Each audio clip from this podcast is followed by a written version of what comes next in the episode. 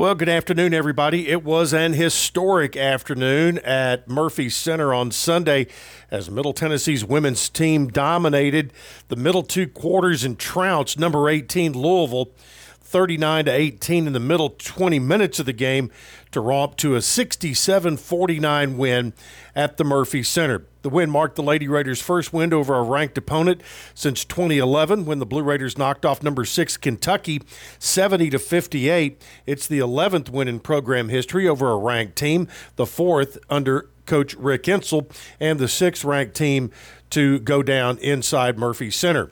After trailing by three at the end of the first quarter, suffocating defense and strong outside shooting sustained multiple seven- and eight-point runs, allowing the Lady Raiders to stretch their lead to as much as twenty points in the third quarter. The Cardinals, who are now five and four, managed to shoot only seven of thirty-one from the field during those quarters, only slightly worse than their shooting percentage for the entire game, which was twenty-seven point seven percent. Savannah Wheeler led all all scores with twenty-three points, getting to the charity stripe eleven times and knocking down nine. She shot fifty percent from the floor while hauling in six rebounds. Courtney Whitson had a double-double, sixteen points, ten rebounds, tying with Courtney Blakely for the team lead in the plus-minus at plus nineteen.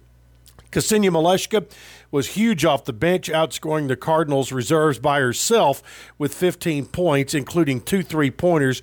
She also recorded two blocks. Coming up next for the Blue Raiders, the Raiders travel down to I forty to Memphis next Saturday to take on the Lady Tigers. Tip-off is set for two o'clock Central Time. Well, after playing a key role in wins against Tennessee Tech and number eighteen Louisville, Middle Tennessee junior guard Savannah Wheeler has been named the Conference U S A Player of the Week for December fifth. A native of Catlettsburg, Kentucky, Wheeler averaged nineteen points and six and a half rebounds and four assists this week, playing in all forty minutes of Sunday's win over the A C C preseason favorite Cardinals. So congratulations to her on that.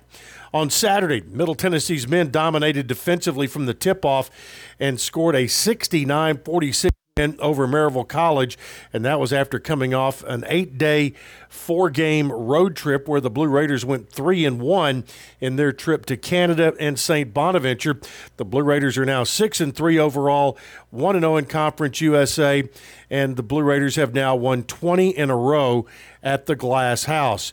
The Blue Raiders scored the first seventeen of the game and the last twelve points of the game uh, in, in route to the victory. Next up, it's Belmont on Saturday, four p.m. at the Curb Events Center, and uh, hope a lot of Blue Raider fans can make it up there, but we'll for sure have it on the Blue Raider Network. All right, couple of uh, football notes. Uh, Conference U S A has uh, is all the bowl matchups are set. In the Bahamas Bowl, it'll be U A B taking on Miami. In the uh, Cure Bowl in Orlando, U T S A against Troy. That should be an outstanding game. In the Lending Tree Bowl in Mobile, Rice will face Southern Miss. The Frisco Bowl, North Texas against Boise State. The R and L Carriers New Orleans Bowl, Western Kentucky against South Alabama. And, of course, Middle Tennessee will be in the Easy Post Hawaii Bowl on Saturday, December twenty-fourth. Uh, it will be a one thirty kickoff Central Time uh, on E S P N. All right, uh, one other couple of notes, comings and goings. Seth Luttrell fired as head coach after seven years at North Texas with a forty-four and forty-four record. They played in the conference championship game this year. And Jamie Chadwell, now the new head coach at Liberty, after previously running the operation at Coastal Carolina.